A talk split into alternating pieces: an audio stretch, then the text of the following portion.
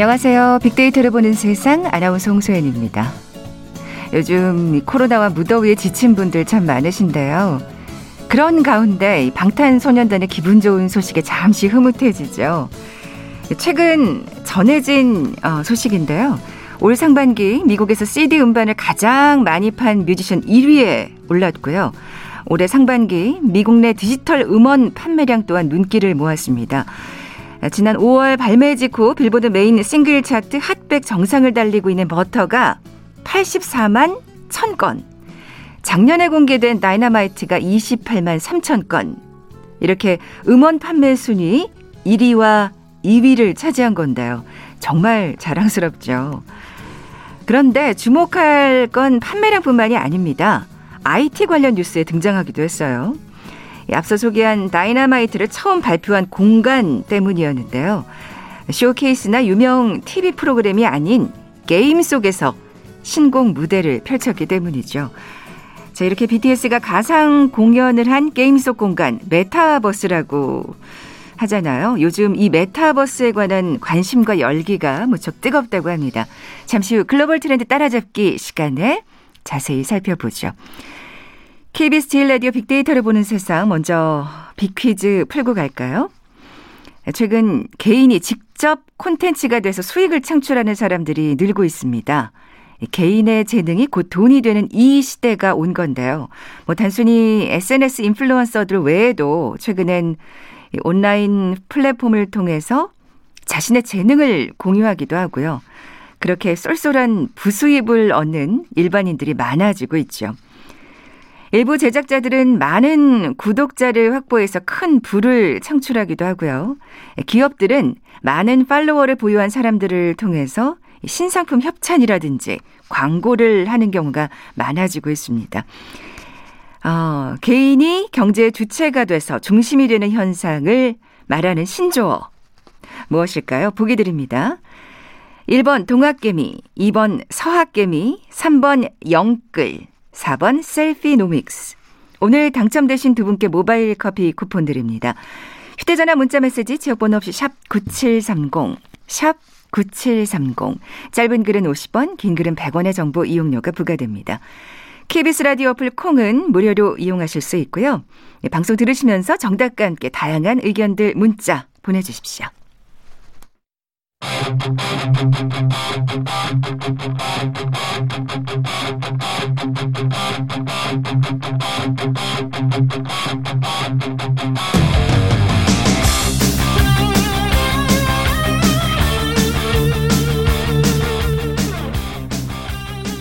궁금했던 ICT 분야의 다양한 소식들 재미있고 알기 쉽게 풀어드리는 시간이죠. 글로벌 트렌드 따라잡기. 한국인사이트 연구소 김덕진 부소장 또 서동환 연구원 나와 계세요. 안녕하세요. 네, 안녕하세요. 반갑습니다. 네, 안녕하십니까? 네, 먼저 빅데맨 서동환 연구원. 오늘은 어떤 빅데이터 사례 갖고 나오셨나요? 네, 오늘은 2천조라는 숫자로 시작을 해볼 텐데 무슨 숫자일까요? 아, 2천조요? 네. 제 재산이었으면 2천조는 정말 너무 커서 감도 그러니까, 잘안 오죠. 뭐 2천억도 아니고. 그렇죠. 예. 이게 2019년 글로벌 위조품 시장의 규모라고 하는데 어. 정말 엄청나죠. 엄청나네요. 네. 근데 이 중에 온라인 위조품 시장의 규모가 작년 기준으로 하면은 천조가 넘는다고 하는데요. 온라인이요? 네, 온라인만 예. 천조가 넘는다고 하는데 이게 아마 규모로 따지면은 거의 세계 최대 범죄 어, 유형이 아닐까 예, 예. 싶기도 예. 합니다.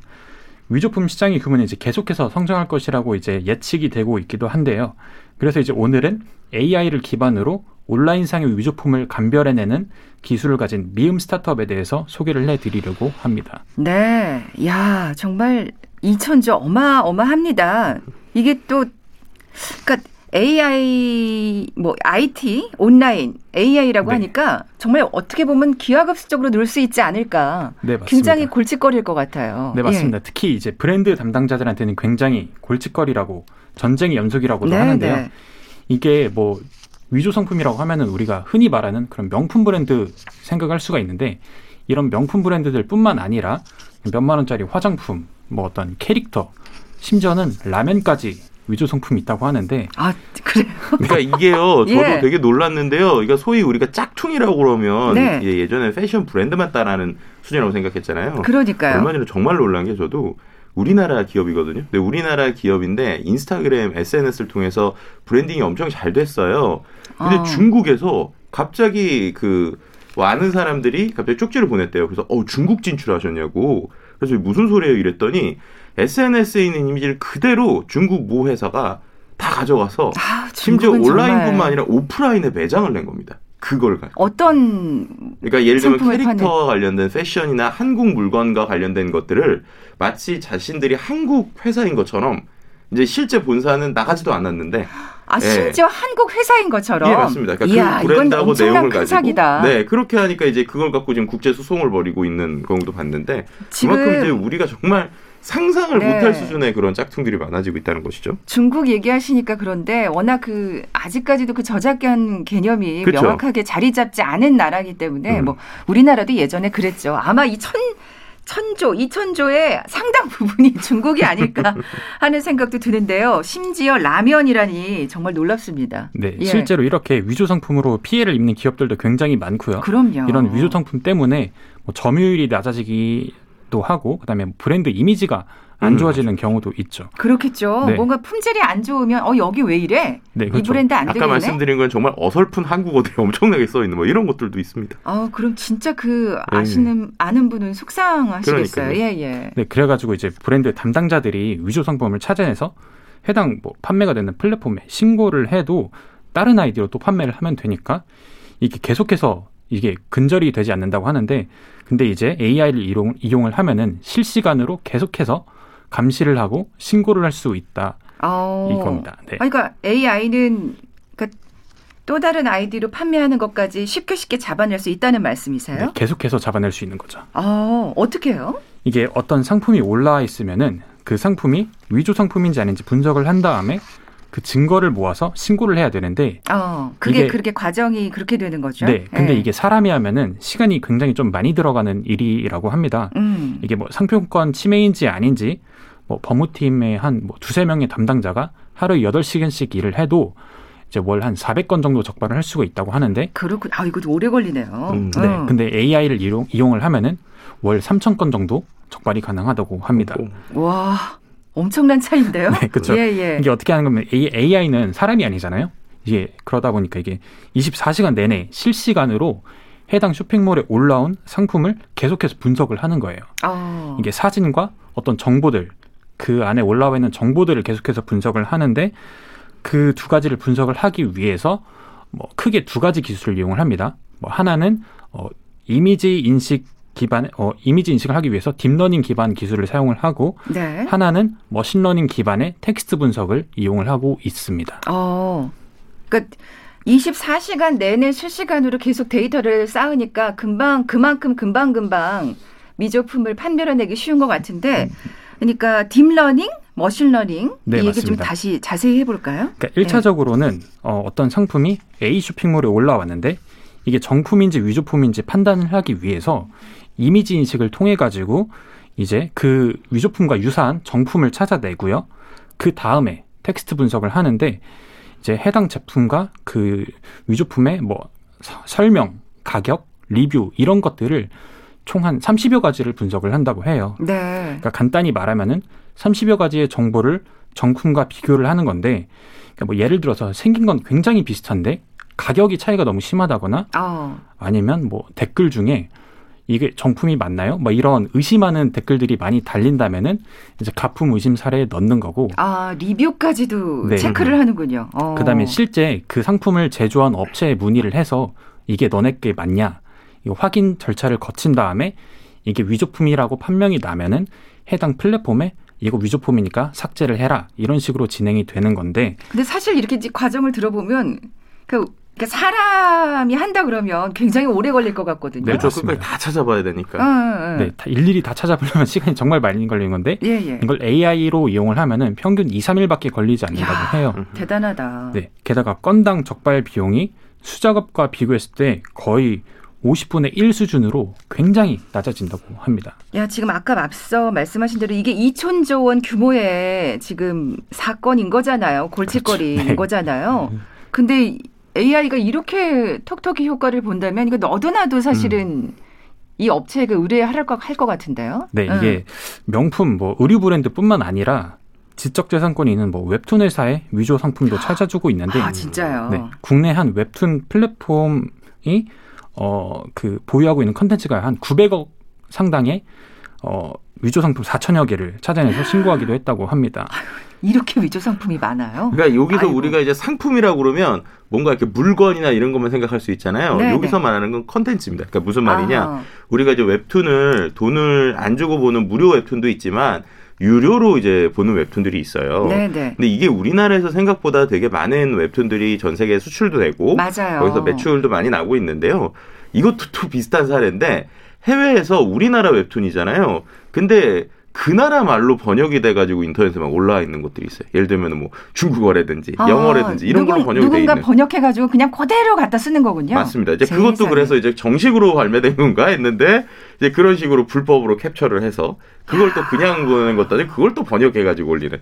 근데 이런 것들을 이제 이러한 방식을 아. 통해서 기존에 있던 이미지보다 quality가 떨어지거나 혹은 기존에 있던 이미지랑 좀 다른 것들을 이제 차, 패턴적으로 찾아서 이런 불법 사이트들을 잡는 뭐 이런 방식이라고 보시면 될것 네. 같습니다. 그러니까 정말 우리가 생각하는 그 위조 상품이란 게 이렇게 정말 떡하니 있는 물건 외에도 네. 정말 무궁무진하네요. 네, 맞습니다. 방금 부소장님이 말씀하신 그런 사례도 있고 네. 이 경, 사례 같은 경우에는 그 웹툰의 캐릭터를 그대로 가져서 뭐 굿즈를 만든다든지 아, 허가를 받지 않고 네, 어, 이런 어. 경우도 많았다고 합니다. 네. 그래서 총 4천여 개의 그 위조 상품 중에 두 개를 제외하고는 전부 다 위조 상품으로 실제로 판명이 났다고 하고요. 와, 되게 잘 맞추는데요? 정확도가 굉장히 높죠. 예, 예.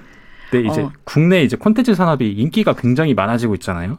그러다 보니까 이게 이런 위조 상품이 굉장히 많이 생겨나고 있는데 네, 네. 이런 기술을 이용을 해서 빨리빨리 대처를 한다면 피해를 입는 기업들이 많이 줄어들지 않을까 생각해 봅니다. 그러니까요. 사실 우리나라 콘텐츠가 정말 여러모로 굉장히 해외에서 각광받고 있잖아요. 그렇죠.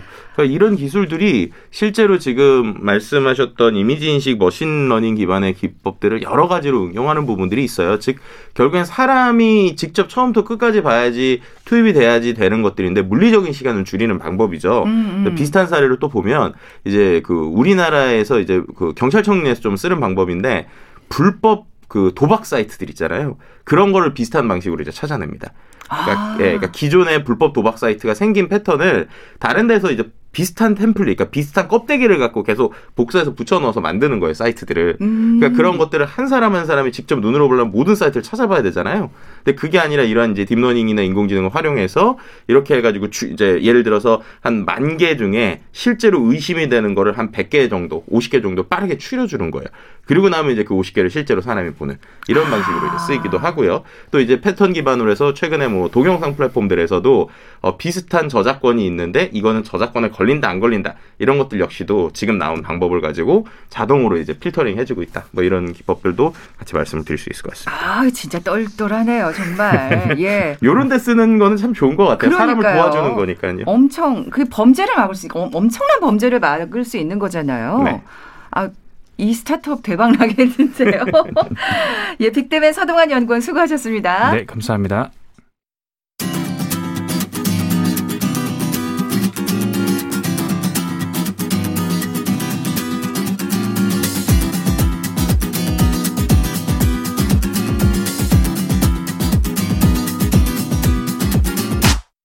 KBS 일라디오 빅데이터로 보는 세상. 글로벌 트렌드 따라잡기 이번에는 김덕진 부소장님 차례인데요. 네. 먼저 힌트 요정 역할을 좀 해주셔야 될것 네, 같아요. 오늘은 좀 역할을 해야 될 것 같은데요. 네, 네 일단은 그 문제는요. 최근 개인이 직접 콘텐츠가 돼서 수익을 창출하는 사람들이 늘어나고 있죠. 개인의 재능이 돈이 되는 이 시대가 온 것이고요. 우리가 SNS influencer 말고도 최근에는 오늘 소개할 metaverse에서 좀 나오는 건데 메타버스 캐릭터의 옷을 사람이 직접 제작하거나 뭐 이런 식으로 해서 돈을 버시는 분들도 있어요. 아, 그, 그것도 이제 직업이 되는 거예요? 네, 맞습니다. 이제 그런 걸 기업이 만드는 게 아니라 우리가 이모티콘 만들듯이 네네. 본인이 네. 이제 캐릭터의 옷을 만들어서 그걸 팔고 이런 것들까지도 이제 늘어나고 있는 건데요. 야, 그러니까 이제 또 그러니까 또 다른 세상이잖아요. 예, metaverse가. 예, 맞습니다. 거기서도 또 새로운 직업들이 여러 가지로 음. 생겨나겠어요. 거기도 어쨌든 사, 는 곳이니까 세상이니까. 맞아요, 맞아요. 컨텐츠를 만들고 이게 그걸 가지고 돈을 버는 이런 것들인데 뭐 이런 것들이 이제 개인이 이제 경제의 주체가 돼서 중심을 만드는 현상이라고 보시면 될 것 같고요. 자기 자신을 뜻하는 단어랑 경제성을 뜻하는 이코노믹스의 합성어인데. 아, 뭐 이렇게 예. 얘기해 주시면 뭐. 우리 이제 사진 찍을 때 이제 뭐 이렇게 많이 찍는다. 뭐 이렇게 자, 나 자신을 찍을 때 뭐 이렇게 할 때도 같이 쓰는 표현이다. 이렇게 하시면 될 것 같습니다. 음, 이거 정말 그 신조어 중에 아주 대표적인. 음, 맞습니다. 네, 보기를 드릴게요. 1번 동학개미, 2번 서학개미, 3번 영끌, 4번 셀피노믹스. 네, 오늘 당첨되신 두 분께 모바일 커피 쿠폰 드립니다. 정답 아시는 분들 저희 빅데이터로 보는 세상 앞으로 지금 바로 문자 보내주십시오. 휴대전화 문자 메시지 지역번호 없이 샵 9730, 샵 9730. 짧은 글은 50원, 긴 글은 100원의 정보 이용료가 부과되고요. 콩은 무료로 이용하실 수 있습니다. 자, 뭐 계속해서 예고해 드린 대로 네. 오늘 그 메타버스에 음. 관한 얘기 들려주신다고요. 뭐이 네. 시간에 여러 번 언급을 했었는데 또 뭔가 새로운 소식이 있나 봐요. 네, 이제 예. 계속적으로 진화하고 있는 메타버스가 그렇죠. 우리 생활에 어떻게 연계되는지 얘기를 해보려고 하는데요. 말씀하신 대로요. 우리가 이 이야기를 언제부터 했는지 좀 찾아봤거든요. 근데 올해부터 이제 이제 우리가 전체적으로 뭐 올 초 혹은 올 상반기 뭐 이때 아주 이제 우리나라적으로 화두가 됐던 키워드잖아요. 근데 저희는 이미 이 키워드를 작년 10월부터 그래요. 얘기를 기억나요. 했더라고요. 저 그때 네. 뭔 버스 막 이랬죠. 그러니까요. 우리 정말 앞서가는 프로입니다. 네, 그러니까 그때 이야기했었던 것이 오늘 오프닝에 나온 것처럼 BTS가 뮤직비디오를 포트나이트라고 하는 게임 공간에서 안무 버전 그 Dynamite를 공개를 했었죠. 네네. 네. 그렇게 되면서 이제 우리가 이제 급속도로 뜨거워지면서 가장 많이 이야기하는 좀 키워드로 요즘에 계속 등극을 하고 있는 것 같아요. 네네. 근데 뭐 최근에 또 뭔가 핫한 뉴스가 있나 보네요. 네, 그러니까 이게 왜 이렇게 빠르게 발전을 했을까? 그 이후로 올 초에 왜 이렇게 뜨거울까를 좀 전체적으로 봤는데 일단은 이제 코로나19가 길어지니까 어떻게 보면 우리가 이제 이 디지털에서의 대면 세계가 익숙해지고 있다. 라고 하는 게 상당히 큰 부분이 있는 것 같고요. 음. 그 다음에 이제 5G 통신 기술 같은 것들이 계속 이제 우리에게 가까워지고 있잖아요. 그래서 AR, VR 기술에 대해서 이제 본격적으로 투자의 결과물들이 나오고 있고 그 다음에 뭐 애플이나 페이스북, 구글, 마이크로소프트 같은 big tech 기업들이 2014년 이후부터 지금까지 계속 새로운 기업들을 계속 인수하고 이러면서 계속 커지고 있죠. 음. 그리고 이제 또 우리가 Z세대라고 불리우는 그 세대들이 95년 이후 출생해서 지금 있는 친구들인데 그 친구들도 이제 구매력이 강해지고 20대들이거나 이제 사회에 올라오는 친구들이 있다 보니까 이 친구들이 가지고 있는 커뮤니케이션 방식에 대해서 이제 관심을 갖게 아. 되는 이러한 상황인 것 같습니다. 워낙 이 친구들은 사실 네. 태어날 때부터 온라인에 익숙한 친구들이어서 그렇죠. 그리고 네. 이제 우리가 뭐 부캐 부캐 얘기를 많이 하지만 게임을 기반으로 해서 자신의 어떤 캐릭터를 얘기를 하고 있고 또 코로나 시대다 보니까 예전하고 가장 크게 달라진 말이 하나 있어요. 뭐냐면 우리가 예전에 부모님들은 야 너 집에만 있지 말고 좀 나가서 친구들 좀 만나 이러잖아요. 뭐 빈둥빈둥 거리면 네, 그렇죠. 예, 근데 예. 이제 요즘에는 그럼 친구들이 뭐라고 하냐면 나가면 친구들이 없어요. 안에 있어요라고 아. 얘기를 하는 거예요. 이게 무슨 말이냐? 방 안에서 게임이나 이러한 플랫폼 그리고 메타버스 세계에서 얘기, 얘기를 하는 게 이제 친구들을 만나는 근데 이런 것들이 우리는 어색했잖아요. 근데 이제 Z세대들은 이제 이런 것들이 어릴 때부터 너무 자연스러우니까. 너무나 당연한. 네, 뭐 수업도 이제 온라인에서 듣고, 뭐 커뮤니케이션도 아, 온라인에서 그러네요. 하고, 예. 이러다 보니까 이런 것들이 자연스럽게 커지고 있고, 그 커지는 것들이 돈이 된다라는 걸 최근에 또 이제 증명이 되고 있는 것이죠. 참, 어떻게 생각하면 이것도 또한 코로나19가 뭐 변화시킨 거라기보다는 네. 급속도로 맞습니다. 진화를 시킨? 네, 급속도로 진화시켰다는 게 정확한 표현이실 어, 것 같아요. 네네. 실제로 네. 우리나라의 한 통신사 대표가 올 초에 기조 발언을 할 때 그런 얘기를 했거든요. 다른 것들은 그래도 코로나 때문에 어떻게 보면 메타버스라고 하는 세대, 세상에 최소 5년에서 10년이 빨리 왔다. 음. 이런 얘기들을 할 정도로 정말로 이 코로나가 이러한 현상들을 이제 당겨온 것은 맞는 것 같습니다. 네, 진짜 뭐 중장년층들도 사실 네. 나가고 싶어도 못 나가니까. 그렇죠. 뭔가 어떻게 보면 이 메타버스를 통해서 또 지금 대리만족을 음. 그 즐거움을 찾으시는 분들 분명히 꽤 계실 거예요. 그렇죠. 그 예. 대리만족의 가장 대표적이었던 게 이제 올 초 그리고 작년에 좀 많이 화제가 됐던 동물의 숲이라고 하는 게임인데 맞아요. 예, 이게 1년 만에 전 세계에서 3천만 명이 가입을 했어요. 그래서 그러니까 이제 돈이 되네요. 네, 그렇죠. 예. 그리고 그러다 보니까 우리나라 전자사에서도 이 안에다가 TV를 광고하거나 아니면 이 안에서 친구들이 뭔가 이렇게 농사를 짓다가 그 옆에 월드로 가면 뭔가 자기의 상품을 홍보하는 이런 홍보를의 수단으로서 이런 플랫폼들이 지금 쓰이고 있는 상황입니다. 그만큼 사람들한테 익숙하다는 반증일 거 아니에요. 그렇죠. 예. 그리고 이제 뭐 동물의 숲이 3천만이라고 하지만 그거보다 더 어린 친구들, 그러니까 지금 10대를 중심으로 우리가 이제 예전에 마인크래프트라고 이제 지난주에도 같이 말씀을 드렸었는데 온라인 레고 게임 같은 것들이 있단 말이에요. 근데 음. 그거는 이제 그 안에서 본인이 그냥 세계만 만드는데 로블록스라고 하는 게임이 있습니다. 근데 그거는 비슷한데 뭐가 다르냐면 내가 만든 예를 들면 레고 월드로 내가 예를 들어서 뭐 롤러코스터를 만들었어요. 놀이공원을 만들었어요. 그럼 놀이공원에 사람들이 입장료를 내고 들어올 수 있게 하는 게 이제 로블록스가 하나가 차이입니다. 이야, 그런, 그렇게 되면 네. 아까 우리가 그 퀴즈 내주, 내드린 내용하고도 비슷하게 되는 맞습니다. 것 같아요. 자신의 능력에 따라서 또 돈을 벌 수 있는. 맞아요. 그런데 어. 이게 실제로 초등학생부터 대학생들까지 많이 만들고 있어서 실제로 미국에서는 자기의 대학교 등록금을 이 플랫폼 안에서 만든 게임을 통해서 이제 야. 버는 이런 친구들도 생기고 있는데요. 그러다 보니까 이 로블록스라고 하는 게임이 최근에 미국 증시에 상장을 했거든요. 시가총액이 43조가 넘습니다.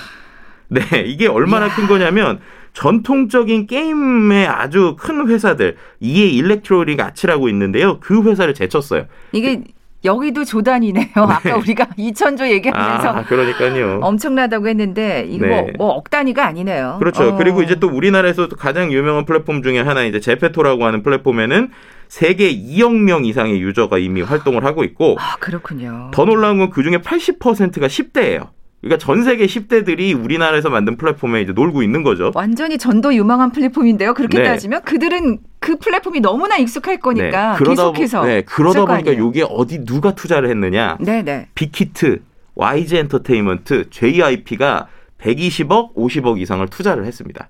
그러니까 우리 3대 엔터테인먼트사가 다 투자했네요. 그렇죠. 그러니까 정확하게 어, 생각을 해보면 예. 그런 겁니다. 그러니까는 이렇게 10대들, 전 세계 10대들이 어쨌든 어디인가 모, 모여서 놀고 있잖아요. 그러니까 그들한테 뭔가 홍보하려고 하면 거기에 가야 되는 그렇죠. 그러니까 아이돌들이 예전처럼 오프라인에서 뭔가 공연을 할 수 없는 상황인데 어, 그런 상황에서 그쵸. 뭔가 동영상 플랫폼에만 있는 게 아니라 직접 이 안에서 그 친구들을 만날 수 있는 플랫폼이 있으니까 거기에 투자를 하고 함께 들어가고 거기에 이제 본인들의 가수 캐릭터들이 같이 친구들하고 놀, 노는 이러한 세계가 야. 이미 지금 네, 그들의 세계 안에서는 이렇게 있다라고도 볼 수 있을 것 같습니다. 얘기 듣고 나니까 왜 BTS가 왜 다이나마이트 뮤직비디오를 그렇게 찍었는지 그쵸. 정말 발빠르게 움직인 거라고 볼 수가 있겠어요. 네, 네 맞습니다. 아까 제가 무슨 버스냐 이런 말을 했는데 메타 버스 그래서 네? 많이 메타 버스 탑승해야 된다 이런 얘기 많이 했어요. 그러니까 이거 비슷한 게 약간 여담이긴 한데 우리가 이제 이 프로그램에서 이제 머신러닝 얘기를 많이 하잖아요. 머신러닝이라고 하는 게 한마디로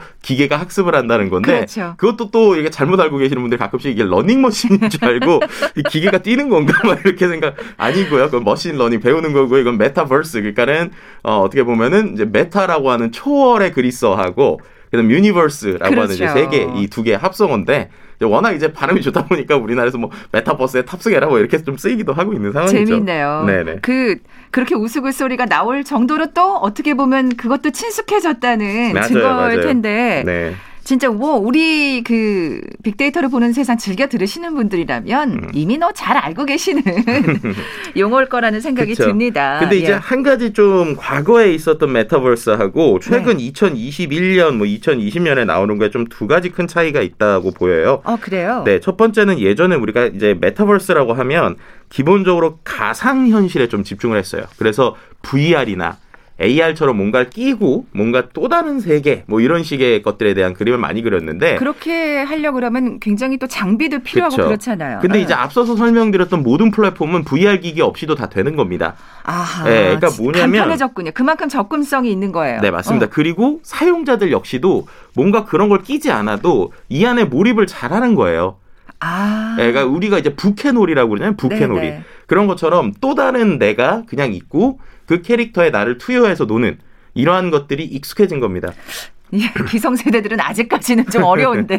그렇죠. 그래서 이제 예. 뭔가 가상만이 아니라 가상과 현실이 결합하는 게 어떻게 보면 좀 그 어떠한 이 메타버스의 정의에서 제일 크고요. 음. 그걸 통해서 그게 어떻게 됐느냐가 이제 두 가지 변화가 앞서서 이제 그 부캐라고 말씀드렸잖아요. 그걸 가능케 하는 아바타. 아, 맞아요. 그 예, 아바타라고 예. 하는 것들이 예전과 다르게 내가 정말로 내 나와 함께 여러 가지 형태로 많이 조절할 수 있고 심지어 몇몇 이제 플랫폼에서는 즉 내가 뭔가 사진을 찍으면 나랑 비슷한 걸 만들어주는 이러한 아바타를 만들어주는 자유도가 상당히 높아졌다라는 거랑요. 어... 두 번째는 경제 구조가 생겼다는 게 상당히 큰 겁니다. 그러니까 예전에는 우리가 게임이든 어떠한 플랫폼이든 만든 기업에서 뭔가를 제공하고 우리는 그 안에서 돈을 쓰는 사람들이었거든요. 그러니까 수동적이었단 말이죠. 그렇죠. 그러니까 예를 들면 그냥 컨슈머였죠. 근데 우리가 이제 프로슈머라는 얘기를 많이 하잖아요.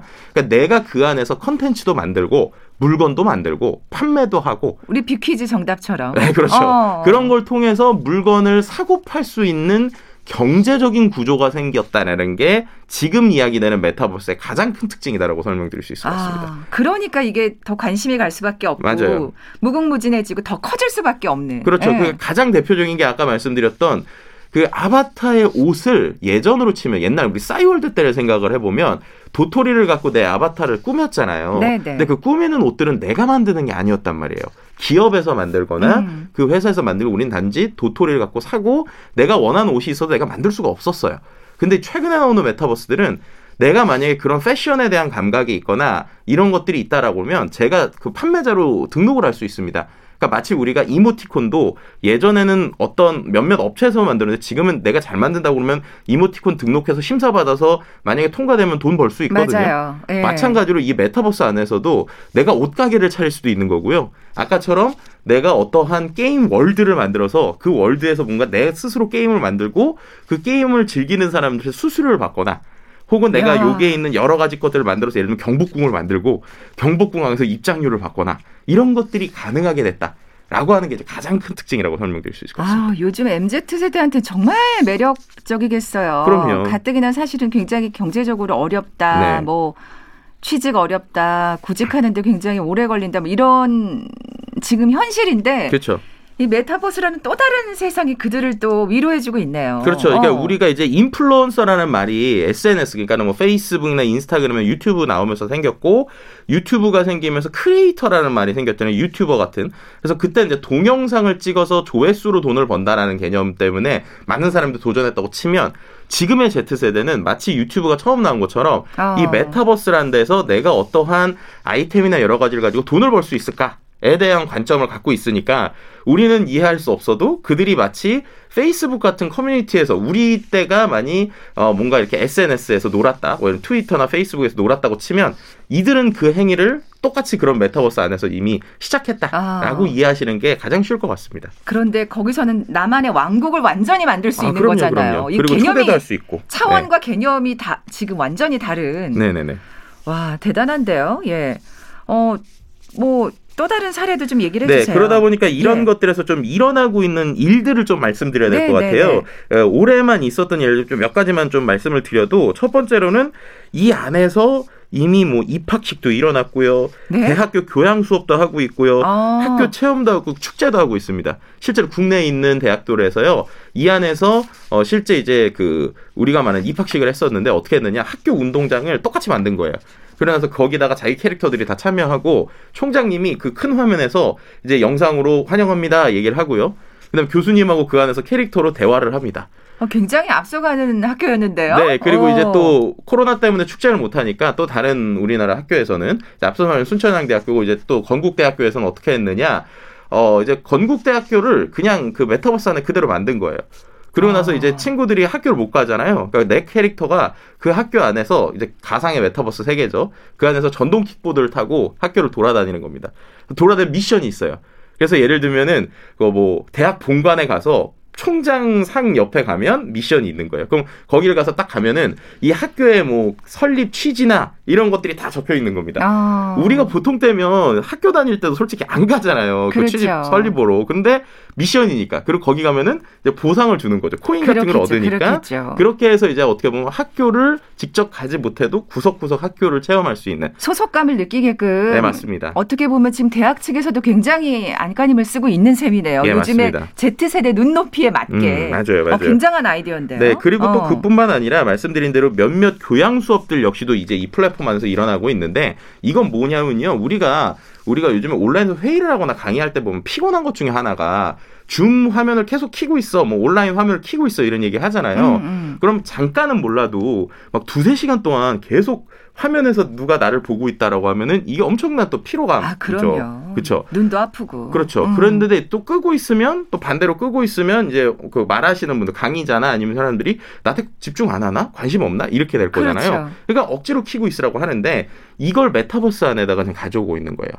그럼 어떻게 되느냐? 내가 화면을 그 회의실 같은 게 있습니다. 그리고 내 캐릭터가 있어요. 네. 그럼 내 캐릭터들이 실제로 강의실 안에 앉아 있는 겁니다. 음. 앉아 있고 그 안에서 화면도 잠깐씩 켰다 껐다 할 수 있거든요.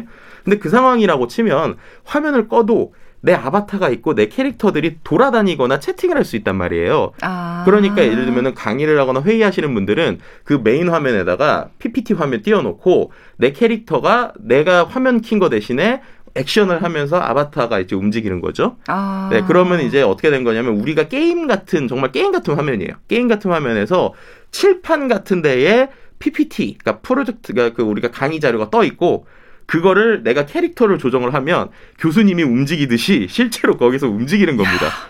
그리고 어, 이건 네. 저는 너무 어색하네요. 네, 그리고 어. 이제 그 강의장에 캐릭터들이 다 앉아 있는 거예요. 근데 그 앉아 있는 캐릭터 한 사람 한 사람이 음성으로 채팅을 하거나 말을 하거나 화면도 띄울 수 있습니다. 뭐 그냥 다할수 있다고 보면 되겠네. 그렇죠. 내 분신이다. 네, 맞습니다. 그러니까 어. 이게 단순히 신기함을 넘어서서 우리가 온라인에서 오랜 시간 커뮤니케이션 할 때의 한계들을 조금씩 보충해주고 있는 음. 거죠. 그러니까 혼자서 이제 이제 줌으로 실제로 강의를 보시면은 화면이 다 꺼 있으면 정말로 내가 벽에다가 대고 얘기하는 느낌이 들거든요. 강의하는 사람이. 네. 근데 네. 강의하는 사람이 잘 화면, 아시겠죠. 네. 우리 김덕진 부소장님은. 네. 화면이 네. 꺼져 있어도 각자의 캐릭터들이 저를 보고 이모티콘을 보내주거나 막 움직이면서 채팅으로 교수님 좋아요 이렇게 얘기를 해주거나 음성으로라도 대답을 해준다면 그럼 이제 우리가 서로가 조금 덜 피곤하면서 온라인상에서 커뮤니케이션 하는 거죠. 야. 네, 이러다 보니까 이런 식으로 실제 회사의 업무 혹은 채용 박람회 혹은 몇몇 강의들 이런 것들이 아주 빠르게 우리나라에서 이 메타버스에 지금 적용이 되고 있는 음. 상황입니다. 아니 뭐 아까 지금 뭐 우리나라 그 네로라 하는 엔터테인먼트 회사가 네. 투자를 했다고 말씀하셨는데 뭐 그 밖에도 엄청난 회사들이 지금 입맛을 다시고 있을 것 같아요. 네, 그 가장 들이고. 또 재밌는 어. 것 중에 하나가 전 세계 명품 회사들이 지금 다 여기에 눈독을 들이고 있어요. 아. 네, 뭐 예를 들면 실제로 아까 그런 아바타들을 꾸며야 될 거잖아요. 그럼 아바타들을 옷만 꾸미는 게 아니라 명품도 들고 있으면 좋잖아요. 그렇죠. 아 그래서 실제로 아바타까지, 아, 네, 아바타까지도. 네, 그래서 어. 실제로 뭐 예를 들면 우리가 알고 있는 구땡, 뭐 에르메땡 이런 데들이 다 이미 이런 플랫폼하고 결합을 해서 아이템을 이해해서 만들고 있습니다. 근데 아. 그게 단순히 그냥 옛날처럼 어설픈 게 아니라 실제 있는 구땡의 350만 원짜리 핸드백을 이 안에다가 캐릭터가 찰 수 있게 아이템을 만든 거예요. 아, 근데 저는 네. 이런 얘기를 듣다 보니까 좀 문제점도 분명히 있을 것 같아요. 아, 네.